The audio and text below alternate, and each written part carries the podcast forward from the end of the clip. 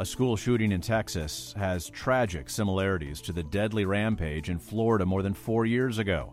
After Parkland, Florida passed a new gun law and efforts to protect schools. Are they safer now? This is the Florida Roundup from WLRN Public Media in Miami and WJCT Public Media in Jacksonville.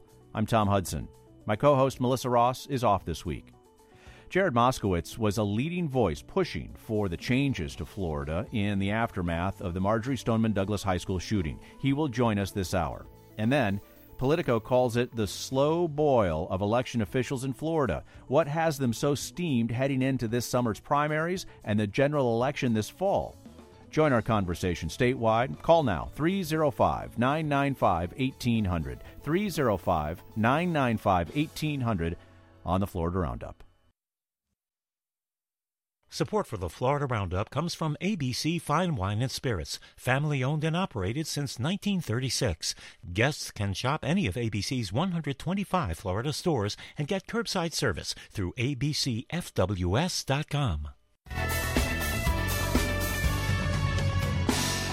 Welcome to the Florida Roundup here on Florida Public Radio. Thanks for listening. I'm Tom Hudson in Miami. My co host Melissa Ross is off this week.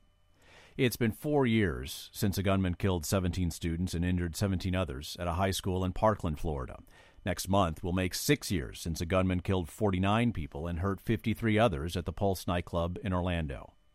In the past two weeks, two other mass shootings, one killing 10 black people in Buffalo, New York, the second killing 19 children and two teachers in Texas, has thrust gun violence back into the political arena. There was no material legislative response after the Pulse nightclub massacre regarding guns. After the Parkland school shooting, Florida lawmakers did pass a change to the state gun laws, poured millions of dollars into school security, and led to a red flag law allowing judges to take away someone's guns under certain circumstances. We begin this program this week talking about Florida's response to a school mass shooting four years on. What's changed, what hasn't, what lessons still can still be learned after the Texas tragedy. What's security like in your child, your grandchild, niece, nephew, cousin school, gun sales, background checks, mental health resources, ammunition, early warning systems? What is the approach to address mass shootings and overall gun violence? 305 995 1800 is our statewide phone number to join our conversation live on this Friday afternoon. 305 995 1800. You can also send us your thoughts on Twitter. Our handle is at Florida Roundup. One response in Florida after the Parkland tragedy was a focus on school safety. A law passed in the wake of that shooting at Marjory Stoneman Douglas High School requires school districts to have a safety officer at every public school. Chief Edwin Lopez oversees the nearly 500 police officers in Miami Dade public schools.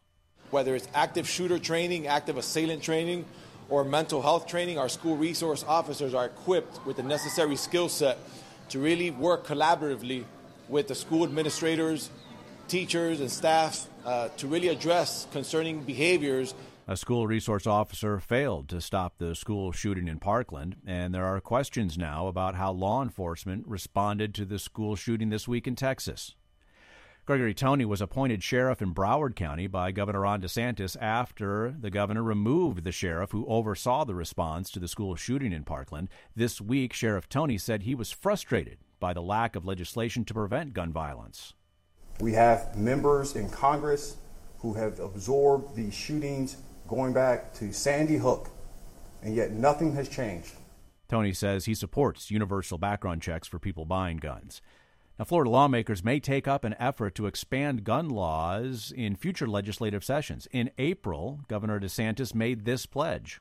Well, the one thing that I wanted the legislature to do, and I think we will do it. I, I don't, I can't tell you exactly when, sure. but I, I, I, I'm pretty confident that uh, I will be able to sign a constitutional carry into law. In again, again, that was the governor in April. Now, constitutional carry is shorthand for allowing people who legally own a gun to carry it in public, hidden or in plain sight, without any additional permits or training.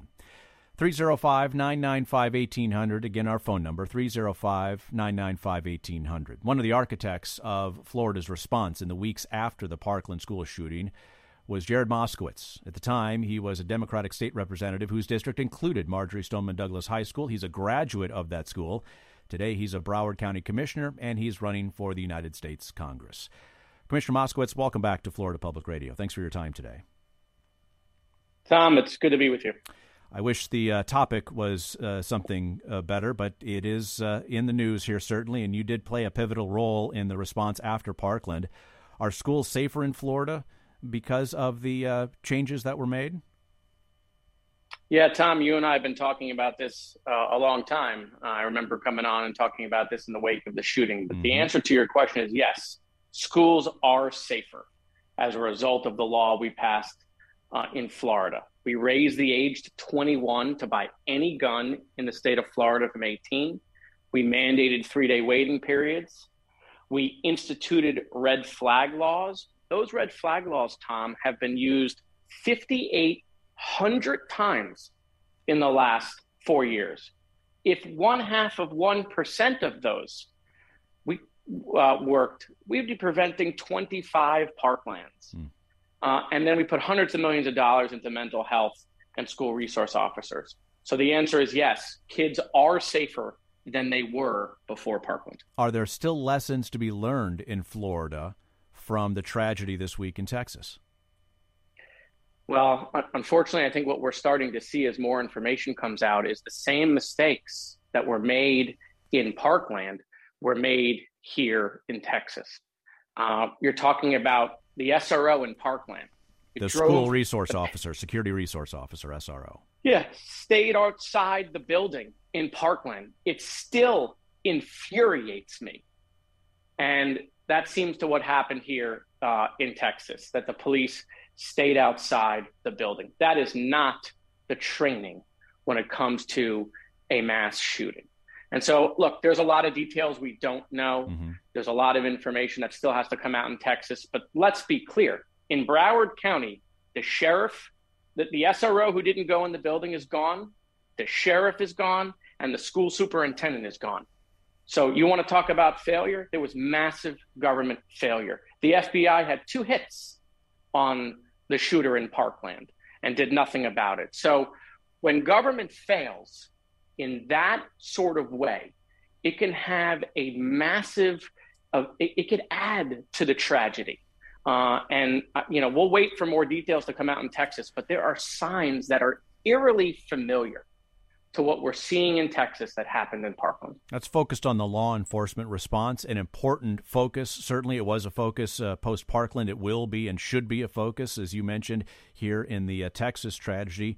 There are familiar calls today for gun legislation and school security, calls that uh, echoed uh, certainly here in Florida uh, more than four years ago after Parkland, echoed perhaps differently in Florida than they are echoing in Texas today. The Texas governor, uh, Greg Abbott, has dismissed calls for gun restrictions in his state. Florida has been a gun friendly state, passed that age restriction that you mentioned, uh, Commissioner Moskowitz, and okayed $400 million of school security. Listen back, uh, Commissioner, to how you explained this to me six weeks after the Parkland shooting.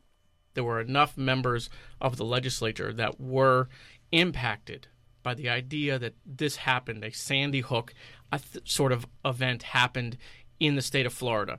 I think they were impacted by the students coming and talking to them. I had asked you about what were the circumstances uh, in the politics and in the policy that provided for the opportunity for a legislative response. Are today's circumstances any different?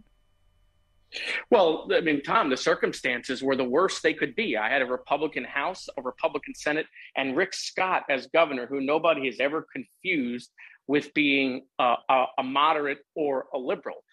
The Senate president, the Speaker of the House, Rick Scott, A plus rated members of the NRA, the former NRA president of the country, is the chief NRA lobbyist here in the state of Florida.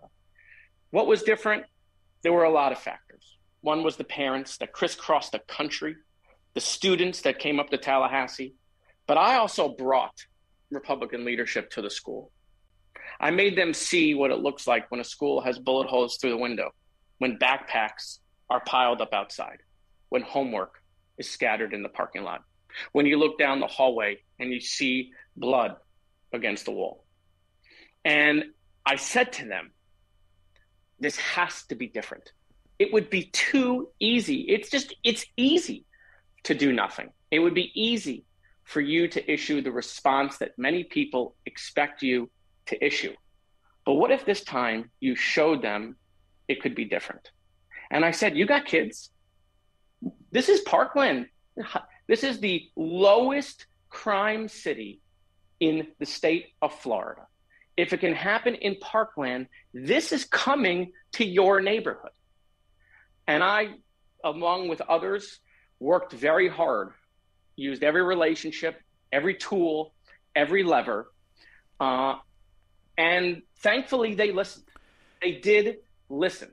Look, there was more I wanted to do. I want to ban assault weapons. I wanted to get that in the bill. But I will tell you, the things that we got in that bill, Greg Abbott can do. And he's dead wrong for not trying to do it because it is saving lives.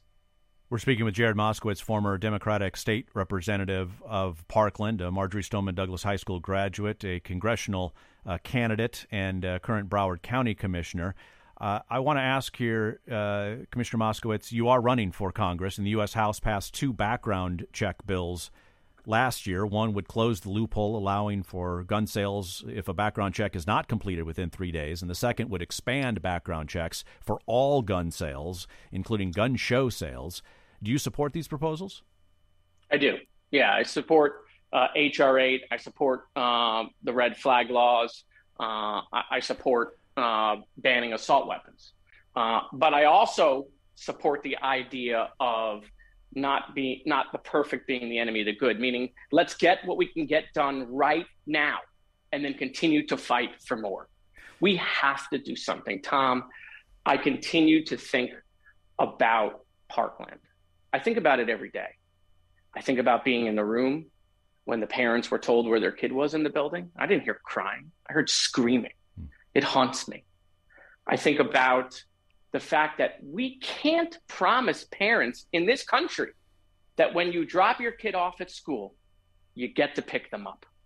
What a failure of all of us that we can't deliver that promise to parents. Commissioner, and I think about that I think about that Jen Guttenberg, Fred Guttenberg's wife, mm-hmm. was with my four year old around the corner from Douglas, who was in preschool at the time. They went into lockdown. She put my kid in a closet and was keeping my kid safe when her daughter was killed. My four year old, he's now the age of the kids that got killed in Texas. You mentioned the uh, red flag law that was approved passed, put into law, and implemented here in Florida after the Parkland tragedy, uh, leading to more than 5,000 uh, cases of law enforcement being able to take away uh, guns or weapons from those with a judge's permission. It's been used, as you mentioned, thousands of times here in Florida. Would you support a federal red flag law? Yes, I support a federal uh, red flag law. Uh, in fact, there were Republican senators that proposed that uh, in in the wake of Parkland and other shootings. Uh, and so, look, there's not one solution. It isn't just a single point of entry. It isn't just raising the age to 21. It isn't just red flag laws. It isn't just background checks, right? But it is all of those things together. But we gotta at least start making progress. Here is what I can guarantee. And you know this, and I know it, and everyone listening knows it, that if we continue to do nothing, this is going to continue to happen. It's some high school in Parkland, then it's an elementary school in Texas. Soon it'll be some school in New Jersey, it'll be some school in Maryland, it'll be some school in Louisiana, it'll be some school in Illinois. This is coming to every neighborhood. And until we act as the United States, the 50 states, rather than piecemealing it, we're not going to solve this as a country. Jared Moskowitz, uh, former uh, Democratic state representative, current Broward County commissioner. Uh, commissioner Moskowitz, thanks for spending your time today with us on Florida Public Radio. Thanks, Tom. We will be hearing from a Republican senator, state senator here in Florida in a matter of moments. We want to hear from you, though, 305 995 1800. You can also send us your thoughts at Florida Roundup on Twitter. Jamie sent us this tweet implement a heavy tax on all gun sales, use the money to hire and station security officers at every entrance to every school, install metal detectors at each door, too. Uh, Jamie writes, My kids are more important than my guns. I'd support and pay a tax. At Florida Roundup on Twitter. Uh, Mitchell has been listening in from Palatka. Go ahead, Mitchell. You're on the radio. I've been saying for quite a long time that the real, the real key to destroying uh, uh, the access of of this sort of thing to the mentally deranged is the control of the ammunition. If you forced everyone that is buying ammunition to turn in an empty shell uh, matching what you're trying to buy, it would so confuse these uh, would be uh, uh, suicides that they would uh, forget about that kind of thing. We need to put uh, um, markers uh, on every center fire shell in such a way that it can't be removed without opening the shell that indicate where the shell was bought and and who bought it so that every single time somebody's killed with with a center fire shell they would be traceable to the person that bought it and where it was bought from Mitchell, we got the idea there. Focus on the ammunition. Trace and uh, register ammunition is Mitchell's idea. Uh, Manny Diaz Jr. is with us now here on uh, the Florida Roundup. Uh, he is a, a, state senator and soon to be education commissioner. Uh, senator Diaz, your appointment effective June 1st. Thanks for uh, spending some time here with us today. Much appreciated. Thank you for having me. My pleasure to be on with you. Senator, what are the lessons for Florida schools in the wake of the Texas tragedy this week? Well, un- unfortunately, when you have these incidents, it, it forces you to self reflect. And again, the good thing about Florida is since the tragedy at Marjory Stoneman Douglas, the legislature has continued to continue to review and look at how to improve uh, the, the, legislation and the laws that have been passed, including this past session with a more unified system statewide of training and procedures and I think that the lessons, uh, the main lesson is that obviously it brings back, it brings this issue back to the forefront because with COVID, we've had a, a, a myriad of other issues that have been at the forefront. But the good thing is that the legislature has kept uh, its eye on the ball and continued to push forward. And we're in a much better place than we were obviously before the Parkland tragedy uh, here in Florida now. One change that was made in Florida uh, after Parkland was the creation of the Guardian program, allowing school employees to carry guns on campus after receiving training. What has the adoption been like for this program in, in Florida? You know, despite the, the the fear that was going on when that was being debated, what we have seen is that that it's uh, it's been an effective way to assure that we have somebody responsible and trained. And that the training, I think, is the key piece to that because it was glossed over a lot of times in the debate of the requirement for the personnel to be trained and not only in gun safety, but in the ability to respond to an active shooter. And it has allowed for us to augment forces, especially in areas, uh, in rural areas where there may not be the number of law enforcement officers or the distances between mm-hmm. campuses are greater. Obviously, when you have metropolitan areas and you have some of our school districts have their own police force, that makes it easier and the density makes it easier for coverage with these schools. But one of the things we put in place is having a law enforcement safety officer at each campus. Right. I, I, I according to the Department of Education's website uh, today, 45 counties in Florida have approved uh, the Guardian program. Do you know how many Guardians have gone through the training and are were eligible, for instance, as this school year wraps up to uh, carry a firearm on campus? I don't have the updated numbers on that, but uh, what I do know is that you've seen a kind of a, a stabilizing um, force when it comes to the, the fear that initially existed and, and that a lot of the districts have seen the value in being able to augment the force. Now, a lot of them have used um, retired law enforcement, mm-hmm. pe- people who have law enforcement training, right. and additionally go through the guardian training. And I think that's very that's been very effective in augmenting the force and, and providing these districts the ability because you know with the shortage of employees we faced also shortage of law enforcement officers for a period of time yeah. and having to augment the force it, this is uh, this has been uh, you know helpful senator diaz stick with us here we're going to take a short break continue the conversation with uh, senator manny diaz after this Support for the Florida Roundup comes from ABC Fine Wine and Spirits, Florida family owned and operated since 1936, and a proud supporter of public radio. ABC Fine Wine and Spirits, always be celebrating. We're back on the Florida Roundup here on Florida Public Radio. I'm Tom Hudson in Miami. Thanks for listening. My co host Melissa Ross is off this week. We're talking about the uh, response four years ago to the school shooting in Parkland, Florida, in light of the school shooting this week in Texas. Senator Manny Diaz Jr. is with us, current state senator and soon to be education commissioner, commissioner here in the state of Florida.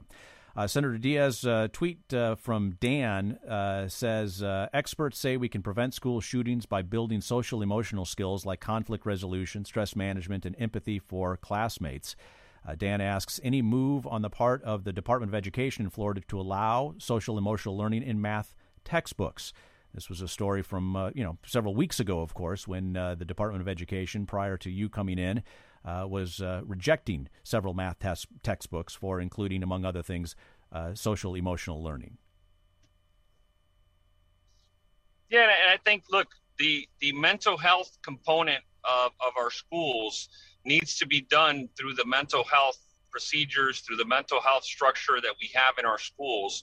I think it's a separate conversation from math books and those those type of things that we have continued to push after Parkland, especially with making sure that our students and that the, the mental health professionals that are trained to deal with that are the ones in, in the right place, both with the referral system, both with the team approach to making sure that our students have mental health services. That's where it should be located. That's where it should be focused. So, no change in approach that you anticipate under your leadership with math textbooks and the criticism from the agency regarding some that were submitted for curriculum that included social emotional components. No, math books need to be about math, and that's why we have different components. And again, it is important that we have our mental health professionals working with our teachers and with our students on, on implementing those strategies to deal with the issues that come up at every school. Senator, we spoke with you in late April, just a, several weeks ago, when you were first nominated as, as Education Commissioner.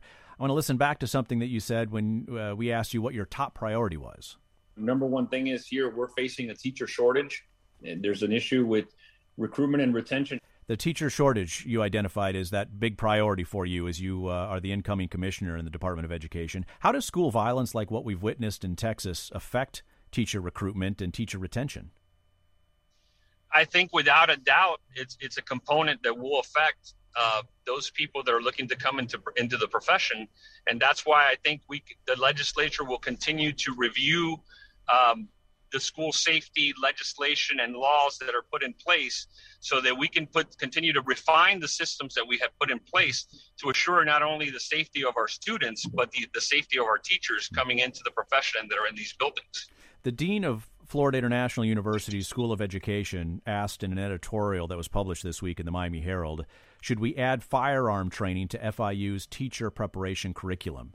Uh, how would you respond to the dean's question? You know, that's that's a, a difficult question because the way that the the Guardian program was set up, it was set up so that you have um, people identified by the superintendent, by the school districts who are capable, have the temperament, and you know those people on the ground know their their staff best. So I don't think it would be necessary to do it in college. I think that's something that would be done at the district level and in conjunction with the Guardian program to make sure that the number one, the person has to be identified to be suitable for the job, and number two, the person has to receive the proper training. So I think that's that part is best left to the professionals that are running these programs of training, and after the, after the, the people have been identified. Uh, you uh, will become the uh, education commissioner June first, uh, no longer a state senator. Uh, however, the governor has talked about what he calls this constitutional carry idea. Uh, open carry uh, or concealed carry in public with no additional permit after a gun purchase. If you were uh, going to still be in the state senate in the next legislative session, if a piece of legislation came up like that, how would you greet it? Well, I've, I've been, I'm supportive of the Second Amendment, but I won't be there to to see that because I'll be in a different capacity. Right, but would but you support that kind of permitless or I, constitutional carry? It, it, it look it all depends on what the bill looks like, and I think there's factors that have to be put into that. But I am a proponent of the Second Amendment.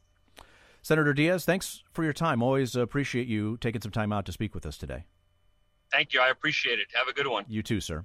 305 995 1800. Sophia in uh, Fort Lauderdale. We want to hear from you. Go ahead, Sophia.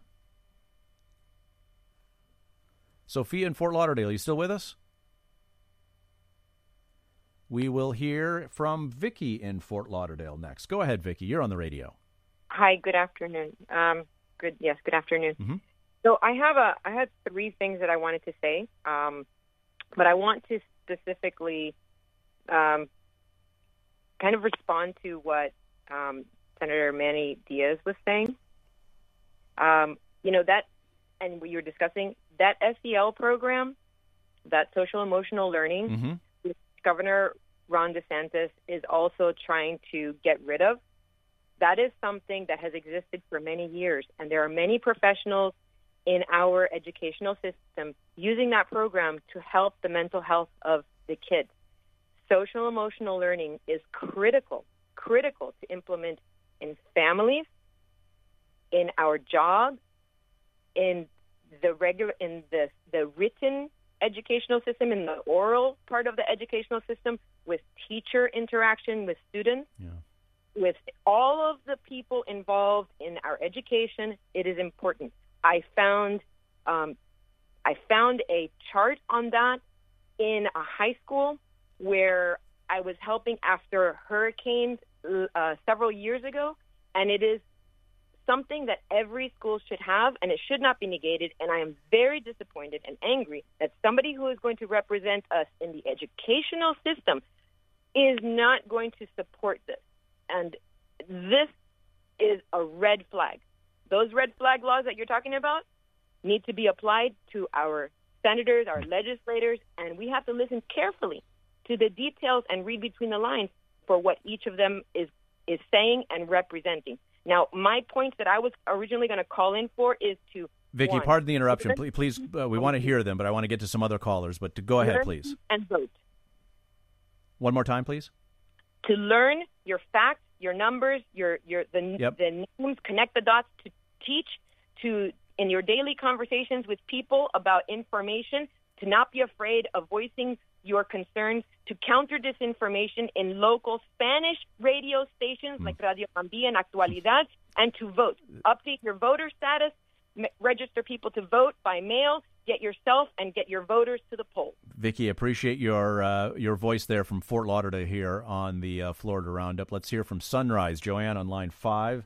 Uh, go ahead, Joanne. Nice to hear from you. Yes. Hi. Good day. Um, one, when someone's buying, you know, purchasing a gun for, you know, their own protection, etc., they go through the normal channels, and and 99% they do not have any ill will, right? So the background check will work for them. But what about those getting illegal guns? What do we do right. about that? I hear a lot about background checks. What do those background checks entail? Because this 18 year old apparently got the gun legally, and we find that when they go out and commit these heinous acts, they did go through a background check and, and they bought it legally. So, two fronts. What do we do about those trying to get illegal guns? Mm-hmm. And apparently, the background checks are not working because they're getting these guns legally, you know, and then they're committing these acts. So, what exactly do those background checks entail? We hear a lot about it, but nobody says, you know, step one, two, three. What does it entail? Because they're either Got it. slipping through the cracks or yep. something is desperately wrong. Thank you. Joanne, we appreciate you from Sunrise, and thank you for uh, uh, asking those important questions here as the conversation uh, about guns, about mental health, about school hardening, about response in our communities, our, uh, our state, and our country will continue uh, regarding gun violence. The election season will be a season of firsts for Florida. It is the first statewide election since the legislature passed new voting rules, the first for a new election police unit created by state law, and the first for Florida's new elections chief, Secretary of State Cord Byrd. This week, Byrd did not directly answer when asked if he believed President Joe Biden legitimately won the election. He was certified as Stevie was certified as the president, and he is the president of the United States. There were irregularities in certain states. But what I'm concerned about is I'm the Secretary of State of Florida. I'm not the Secretary of State of Wisconsin or Pennsylvania or Arizona. That's up to their voters. Florida's new chief elections officer met for the first time this week with the 67 county election supervisors ahead of the August primary and then, of course, the general election in the fall. Gary Fineout, political reporter for Politico, is back with us here on Florida Public Radio. Gary, uh, always great to have you share your reporting with us. Uh, how did that qualified answer from the new Florida Secretary of State about the election of Joe Biden go over with election supervisors? Uh, well, uh, you know, it was uh, that was during an availability with reporters mm-hmm. that was uh, w- which was held shortly before he actually talked to them. Uh, he he didn't make he didn't say that uh, to the group when he addressed them uh, in his speech. Uh, I would, you know, there were, uh, I think there were some supervisors who, when told of those remarks, I mean, they weren't you know they weren't thrilled with the with the comment. Um, I, I think that uh, I mean, I mean that said, I didn't. There were the supervisors I talked to. There was no one who was outwardly critical of uh, uh, of Secretary Byrd. I think that they're sort of, you know, trying to figure out uh, what the relationship is going to be like in in the especially yeah. in the run up to the election, because they they had a good relationship with uh, the former secretary uh, Laurel Lee. So I think they're trying to. I, the sense that I got from the ones that I talked to, you know, was that they're they're, they're waiting to, to see what happens. And and what do they? How do they characterize it now? Uh, secretary of State Byrd comes from the Capitol. He was a state representative, a Republican state representative, before Governor DeSantis tapped him uh, earlier this month to uh, fill in that vacancy at the Secretary of State level. So, uh, how would you know? What's that early relationship like, Gary? Well, um, you know, apparently he did meet uh, uh, over the weekend. He met with uh, Wesley Wilcox, who's the supervisor of elections with uh, for Marion County, and who's the uh, outgoing president of the state association. And he met with Mark Earley, the supervisor for Leon County, who's the income president. And you know, uh, Mark Earley characterized it as a you know frank and open discussion that they had with him, and you know he he said he was optimistic. Um, I know that uh, Alan Hays, who is a former Republican legislator from uh, Lake County, who's the supervisor in that county, and, and and and Alan Hays, who's been very outspoken, that at least in Florida there was no problems with the election in his mind. Uh, he he has said he's hopeful that Byrd, coming from a legislative arena, coming from the policy arena, I think his hope is that well, it might have it might be good to have somebody in the Secretary of State's position. Hmm who sort of has a relationship with the legislature. Mm.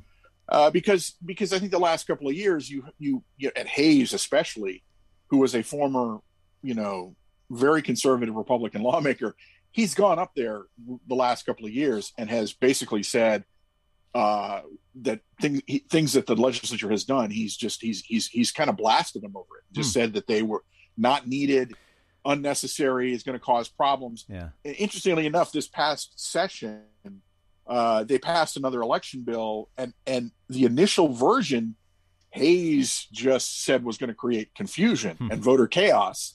And what's interesting is that the part of the bill that he was most objecting to, they actually uh, took out, and they agreed to do a study instead of uh, just going ahead and putting into law. Yeah, there's been a lot of changes. Uh, Gary Fineout with Politico with us. Gary, stand by. I want to remind folks that you are listening to the Florida Roundup from Florida Public Radio when voters do vote this summer, there's going to be that new elections police force unit. The new department will investigate election fraud complaints, but some voting rights groups are pretty nervous about the potential for intimidation. Listen to uh, Gadsden County Commissioner Brenda Holt. Gadsden County is a majority black county. The term elections police is intimidating in itself because the citizens don't know if there are going to be officers at the polling place. Uh, there are several things they do not know about this this process. Dr. Lonna Atkeson is with us now, director of Florida State University's Leroy Collins Institute. Dr. Atkeson, welcome to Florida Public Radio. What's the intent of this election police force? Yeah, we we don't know yet. Um, it's uncertain. Uh, we have, a, I think, a place for 31 positions or something like that. So there's a lot of boots to fill, so to speak. Um, we don't know what that's going to look like. We're in a wait and see pattern. Well, as you, as you wait and see, what, what considerations should there be for how the agency operates and approaches this first primary election since its founding and first general election coming up in the fall? Well, to follow up on the remarks of the legislator, I think that that's really important that we not see, you know, a presence of the police, for example, in the precincts. Um, I don't think that would be very good for uh, turnout or just sort of mixing things that we shouldn't be mixing. Um, but there's no indication at the moment that that's what is going to happen. So we're not uh, clear what those people are going to be doing, whether they're just going to be investigating um, questions that people mm-hmm. bring before them. I mean, certainly if we look back to the last time anybody put in a sort of election police force, the closest thing would be Bush in 2004 he had a special force to in the DOJ to look at Department of Justice. Yes, and he couldn't find any.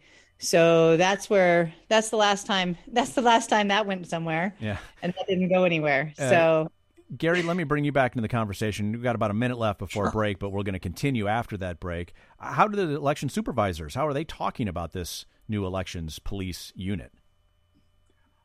Uh, you know, it's uh, I think they're again they're in a wait and see. I, I did want to add that there was some interesting things that uh, Secretary Byrd said about this new uh, uh, elections police, this Office of Election Crimes and Security.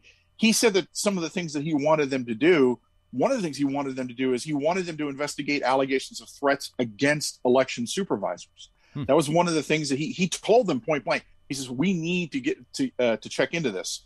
Uh, clearly, you know, voting fraud is apparently going to be part of the part of the mission. But he also, Byrd also mentioned that he wants to look into allegations about uh, petition signatures that were mm-hmm. were falsified and things. So there's some of the things that he he he kind of threw out there. I would what I would dare say is I, I think the size of the the unit, you know, approximately 15 in one in the Department of State and then another 10 in the Florida Department of Law Enforcement not really going to be able to, you know, go monitor polls right. and, and, be at polling places right. and stuff right. like that. Uh, if you look at the way that they've set it up, it's more like they're going to handle complaints and then they, but they are going to also do some independent inquiries. Yeah. They have both powers. Gary, stick with us. Gary Fineout with Politico. Dr. Lonna Atkeson, director of FSU's Leroy Collins Institute. Want your phone calls about voting in Florida? 305 995 1800.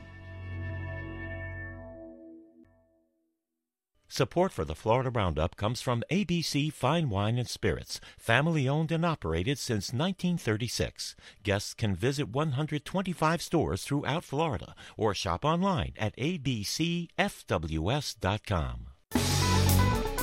Welcome back to the Florida Roundup here on Florida Public Radio. Thanks for listening and supporting public broadcasting in your community. I'm Tom Hudson in Miami. My co host Melissa Ross is off this week talking about voting in Florida. The primary is still months away, certainly, but boy, there's going to be some changes for voters. Some of those include changes to vote by mail, changes to ballot drop boxes, changes to putting new restrictions on voter registration groups, and increased penalties for voting crimes. 305 995 1800, our phone number, 305 995 1800. You'll find us on Twitter at Florida Roundup there as well.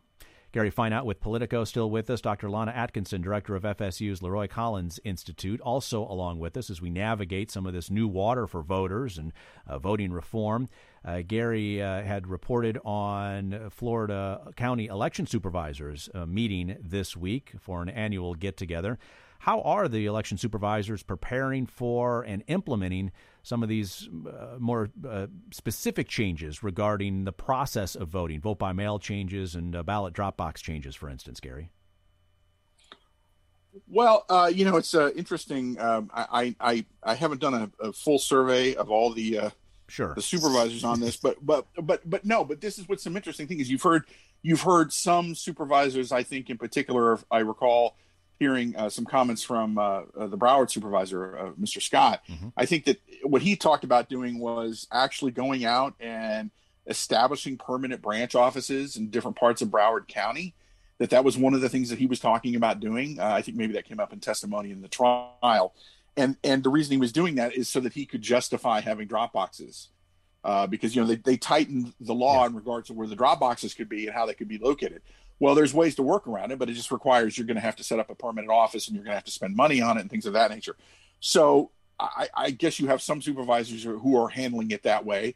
Uh, it, it's important to remember that there were some supervisors who kind of were handling drop boxes the way that they thought the legislature intended it, or at least the way the Secretary of State initially interpreted the law, which was that you, you, they had to be they had to be supervised. You know, that was a big that was a big point of contention. Did, you had to have eyes on the them? box. You had to have eyes on the right. box, right?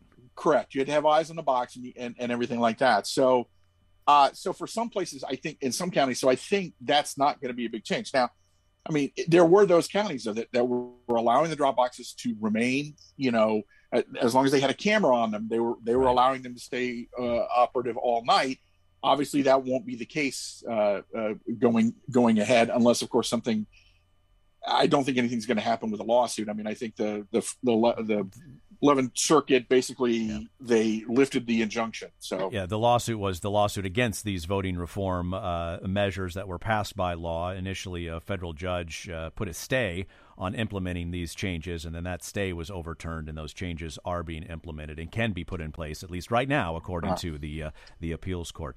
Dr. Atkeson, let me ask you uh, because critics have argued uh, even during the debate of these reforms, and certainly afterward with filing a lawsuit, that these changes negatively impact Black and Hispanic voters.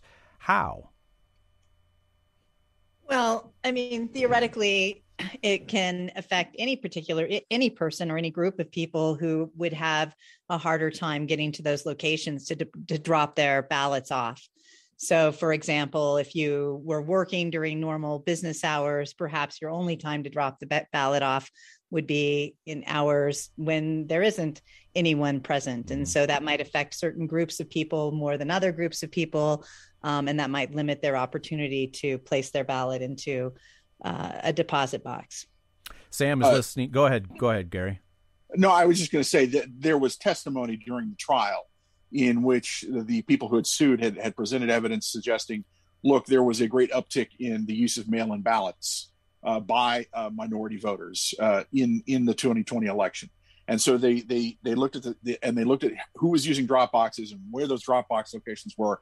So the argument, at least made in the lawsuit, was this will negatively impact minority communities because they were heavily using these Dropboxes and using mail-in ballots in the last go round. Now, of course, the last go round was during the middle of a pandemic.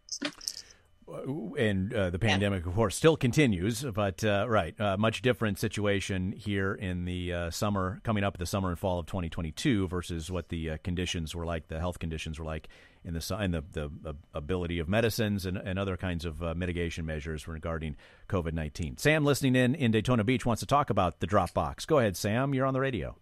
Yeah, hi. Um, yeah, um, best thing, let it keep the Dropbox that they had before and just get police to monitor them. That's all. Simple. Why remove something that was working all these years, you know? Simple. Yeah, Sam, Sam's fix in Daytona Beach to keep the drop boxes, uh, but then have law enforcement monitor them. So, Gary, those eyes are on the, those drop boxes. They, did that enter into uh, any of the debate and consideration? Well, actually, there was there was a lot of debate and consideration, and one of the things that I think that uh, was ta- there was conversation about who should be supervising these these drop boxes, mm-hmm. and I think you had a lot of pushback, and I think it was eventually taken out of the bill. The idea of having any law enforcement being uh, used to monitor the drop boxes because I think I think there was a concern that that would have a chilling effect on certain people if there was a law enforcement person present right next to a drop box. So the people who are supposed to supervise the drop boxes are employees of the supervisors of elections. We are talking about uh, elections and the process and uh, voting reform measures that will be put in place the next time you vote in Florida, uh, in all likelihood, in the uh, August primary, certainly, and in the general election coming up in November. 305 995 1800. Uh, if you've been voting in municipal elections, maybe you've already seen some of these rules, some of these being implemented in your community. 305 995 1800 at Florida Roundup on Twitter. You're listening to the Florida Roundup from Florida Public Radio. Let's hear from Paz in Fort Lauderdale who's listening in. Go ahead, Paz. Thanks for calling. You're on the radio.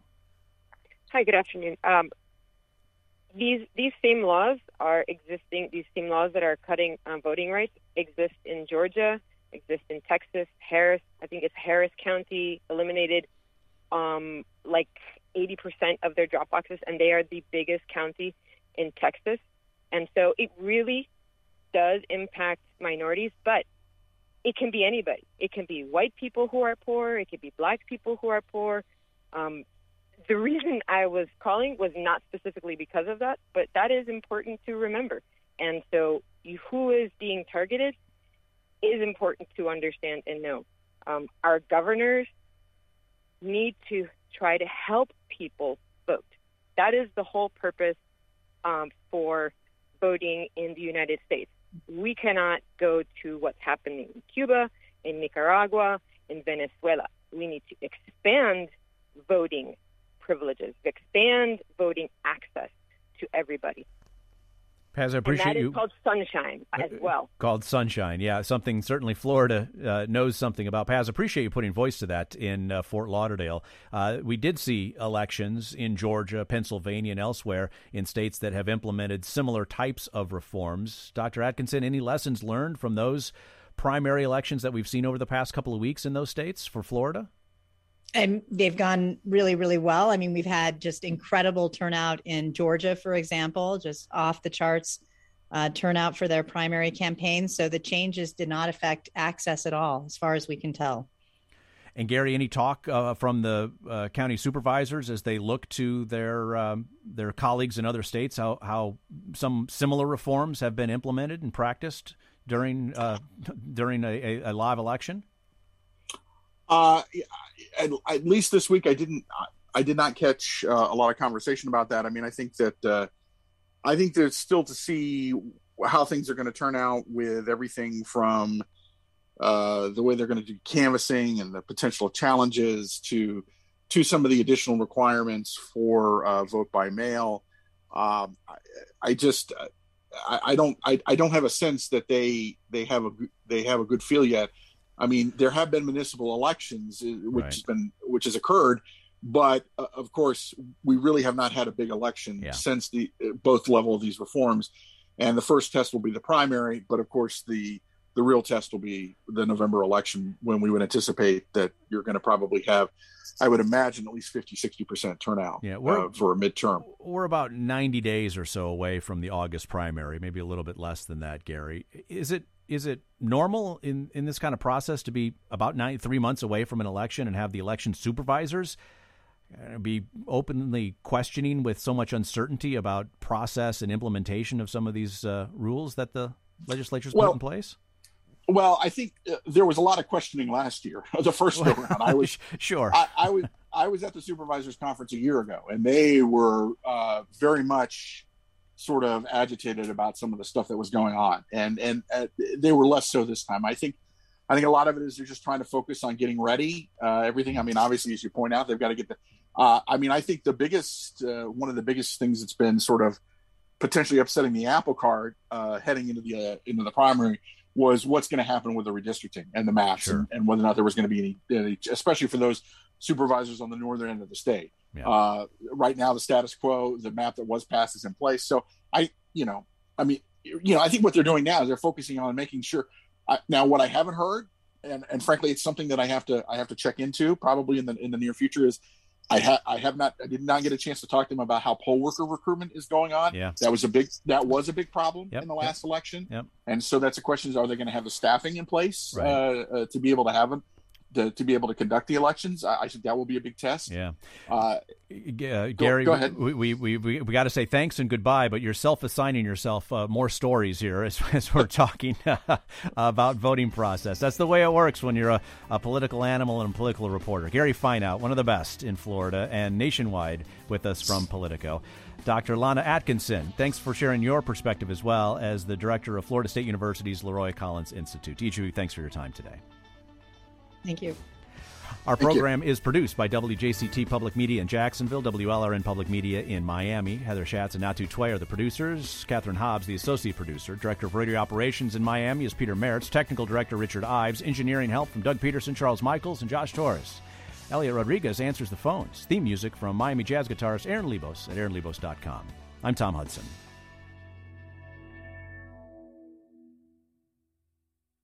Support for the Florida Roundup comes from ABC Fine Wine and Spirits, family owned and operated since 1936. Guests can shop any of ABC's 125 Florida stores and get curbside service through abcfws.com.